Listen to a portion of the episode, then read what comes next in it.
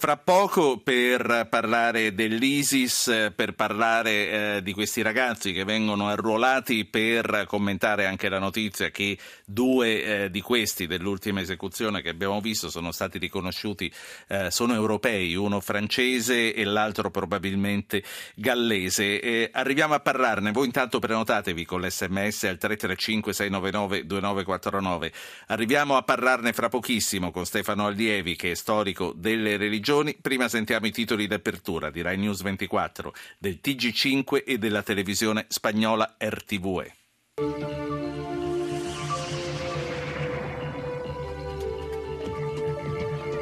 Graziano Del Rio nelle zone colpite dal maltempo, deroga il patto di stabilità per i comuni alluvionati, piano nazionale contro i dissesti, 80 milioni per il Seveso.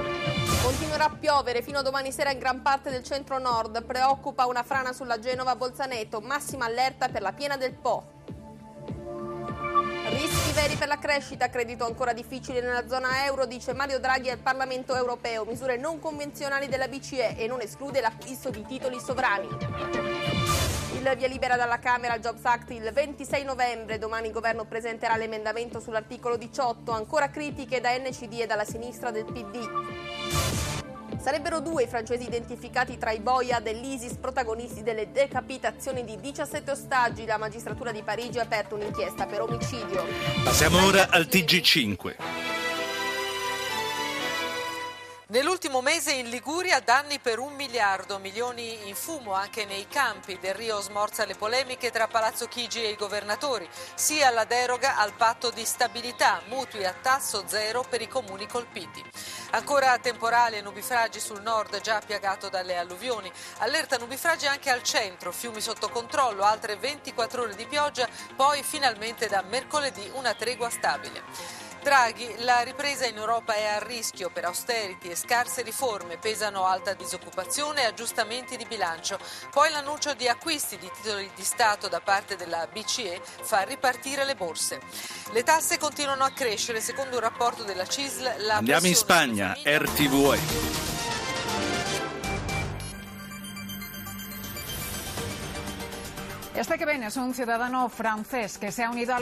C'è un cittadino francese fra i terroristi dell'ISIS e come vi mostreremo ha partecipato assieme ad altri guerriglieri all'assassinio dell'ultimo ostaggio statunitense Peter Kassig e di altri 18 soldati siriani. Tutti sono stati decapitati. 22 anni, è originario della regione di Parigi. Potrebbe non essere l'unico francese che appare in questo video e su questo si sta investigando e tra i carnefici non si esclude che ci sia un cittadino britannico.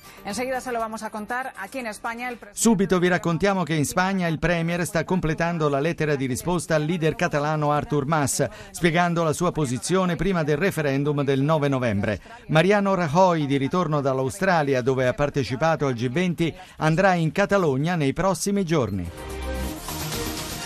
L'informazione dall'Italia e da molti altri paesi del mondo, questo è Zapping. 335 699 2949, un sms, un whatsapp per intervenire. Stefano Allievi, professore, bentornato. Buonasera. Di solito la chiamiamo quando c'è da commentare chi si arruola nell'ISIS, perché ancora una volta ci fa impressione. Io mentre ascoltavo questi TG vedevo sul TG1 che stavano scorrendo le immagini di questi giovani, quelli che portavano eh, gli altri ragazzi da decapitare e quelli che appunto erano sul punto di morire. Senta, abbiamo saputo ci sono due europei, quasi sicuramente ce ne sono tre. E, mh, mm, che, la prima cosa da cui vorrei partire, la vittima di ieri era un cittadino americano ma convertito all'Islam. Dunque, professore, la religione non conta.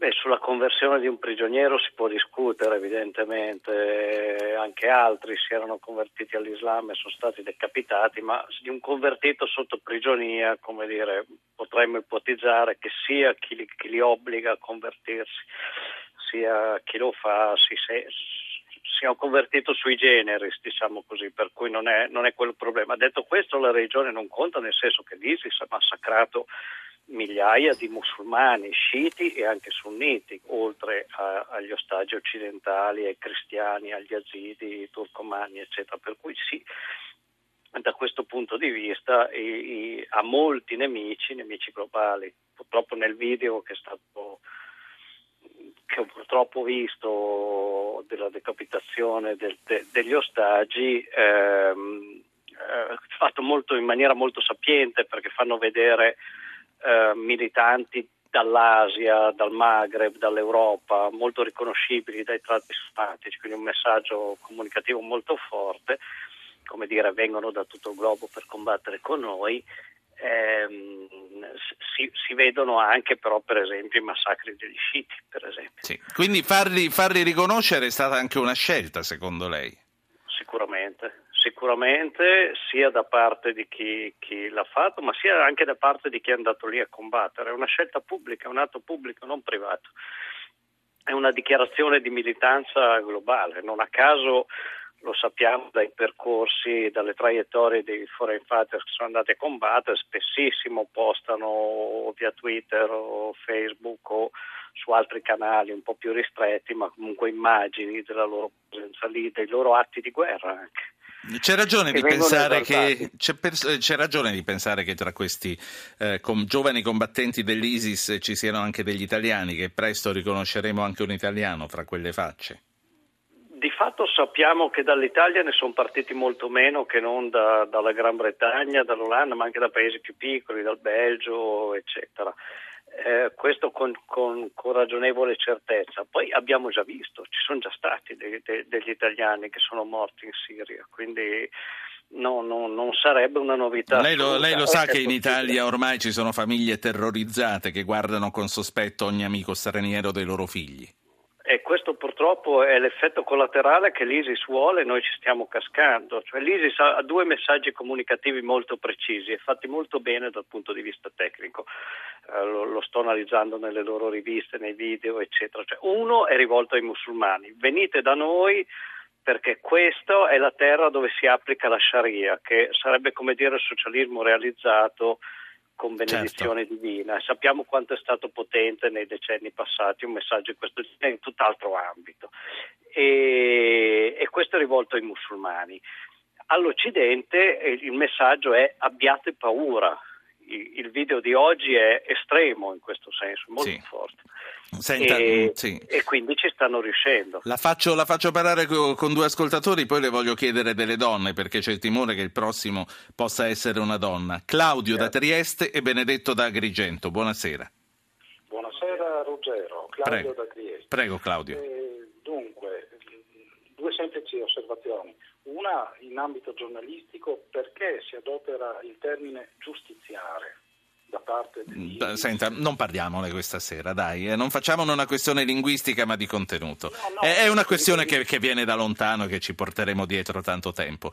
Io, mm, tra l'altro io non l'ho usata, quindi dica la seconda no, cosa. Dica la seconda cosa. La seconda cosa sono le mutilazioni genitali femminili che a quanto pare sono rimesse, tra virgolette, in funzione in un certo tipo di Islam che sì.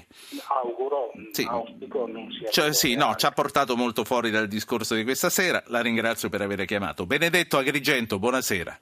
Buonasera, eh, saluti al professore. Eh, io volevo semplicemente dire anche io due cose. La prima è praticamente questo ragazzo che è stato diciamo, ucciso barbaramente ieri eh, praticamente si era convertito sì all'Islam, ma prima di essere preso prigioniero. È vero, è vero, è vero. Mm, glielo volevo obiettare io prima, sì, ad allievi. Non c'entra assolutamente nulla. Questo ragazzo è, è partito. Sì, sì. La seconda cosa, Benedetto. Allora, la seconda cosa è che questi, volevo semplicemente dire che sono dei macellai. Non c'è nient'altro da aggiungere. Ok. Sono macellai, fine. Ok, eh, grazie. Allievi, quello che dice Benedetto non è sbagliato. Questo ragazzo è stato rapito che era già convertito. No, no, è, ver- è vero per Cassig, è verissimo. Non, è, non, era vero per altri, ma è vero per Cassig. Cassig ha una biografia molto particolare, però. Era, era un soldato, un combattente, un ranger, è ritornato con dei problemi psicologici, eccetera, e poi ha fatto l'infermiere, è, è partito volontario. Sì. Su questi terreni, territori in cui aveva combattuto è andato come Però, come, come, dicevamo, a loro sì, sì, non no, interessava no, più di tanto, gli interessava no, vedere i soldi perché, che questo poteva rappresentare. Perché è americano, infatti il messaggio di, di, del, del suo esecutore, in fondo ha ragione a non chiamarlo giustizia, il suo esecutore e lo dice chiaramente, l'abbiamo ammazzato perché è americano come te Obama. Senta, Quindi il, il messaggio diretto. Professore, le donne, eh, c'è ragione eh, di temere che eh, la prossima sia una donna? Um, è possibile, sarebbe un salto di qualità perché non è mai stato fatto, ma anche perché in que- quell'Islam rappresentato da queste persone è tutto declinato al maschile, quindi come dire, le donne sono in qualche modo inferiori se, se, se possono fare un jihad di tipo sessuale, cioè prestarsi per, per, dire, per il piacere dei combattenti e niente più di questo, però sarebbe un salto di qualità molto forte. Sappiamo che ci sono donne che hanno scelto di andare in, in Siria e in Iraq non combattono ancora, ma vorrebbero farlo. Sentiamo, anche sì. questo sarebbe un salto di qualità significativo. Sentiamo un altro ascoltatore. Sentiamo un altro ascoltatore e poi la saluto. Emilio Massa Carrara, buonasera. Buonasera a lei e a tutti gli ascoltatori. Uh, si parla sempre dell'ISIS e della sua spettacolare eh, campagna di uh, informazione terroristica che eh, mostra le decapitazioni di eh, occidentali, siriani, eccetera, eccetera. Allora io dico, leggendo il, il, loro Corano, da qualche parte ho letto che se toccano un animale impuro, cane, maiale, non vanno nel nirvana con le 24 urite sì. alla li promette. Pigliamo qualche prigioniero senza ucciderlo Mettiamolo in un porcile di Reggio Emilia o in un porcile Ma dai Emilio, la, la, saluto. Eh, allora, eh, professore... No, prof... non servirebbe a nulla purtroppo, non, non, non, è questa la risposta. Il problema che dobbiamo capire è che la questione che l'ISIS pone, il fascino che l'ISIS ha è di lungo periodo, perché esiste, sembra una banalità, ma l'ISIS oggi governa su 100.000 km quadrati, che è un terzo d'Italia, su 6 milioni di sudditi, il 40% del grano iracheno cresce da loro, ci sono rendite petrolifere per milioni di dollari al giorno, eccetera. È una realtà. Ci sono, oltre noi parliamo sempre solo dei foreign fighters, ma probabilmente ci sono almeno altrettanti, cioè 25-30 persone a libro paga dell'ISIS per l'amministrazione del califfato, per la burocrazia del califfato. Certo. È una cosa molto grossa, cioè non è più il, come dire, il il gruppo terroristico. Ecco, immaginiamo che le BR avessero un piccolo Stato, perché 100.000 km è un terzo dell'Italia. Ecco, immaginiamo che negli mi dica, anni 70 le BR... Mi dica solo l'ultima cosa, arriveranno a Roma? No, non ci arriveranno, però lo rivendicano in maniera pubblicitaria. In maniera e perché dobbiamo pensare che non ci arriveranno? Perché dobbiamo avere questa fiducia nel loro fallimento? perché è un obiettivo molto molto ambizioso quello che hanno e probabilmente al di là delle loro forze, solo per una valutazione, io non, non, non sono per fare il, il, facilone, il tranquillo, eccetera, però come dire, si pongono una, un, obiettivo che per ora, grazie a Dio, è al di là delle loro forze, anche perché il loro interesse è resistere lì, se fossero spazzati via dal luogo in cui sono, ancora meno potrebbero pensare di arrivare a Roma, insomma. Beh, poi questo riferimento a Roma è antico, è una ditta, un detto del profeta. Io mi occupo di immigrati musulmani da, da, da 25 anni, è 25 sì. anni che lo, sen- che lo sento, no? un, un qualunque immigrato buono, tranquillo, che va in moschea, che non ha, però conosce questo hadith eh, che dice che un giorno accadrà che dopo aver conquistato Costantinopoli conquisteranno Professore, anche Roma. Grazie per essere stato con noi anche questa sera, ci risentiremo, la, la ringrazio. Niente. Stefano Allievi, storico delle religioni all'Università di Padova.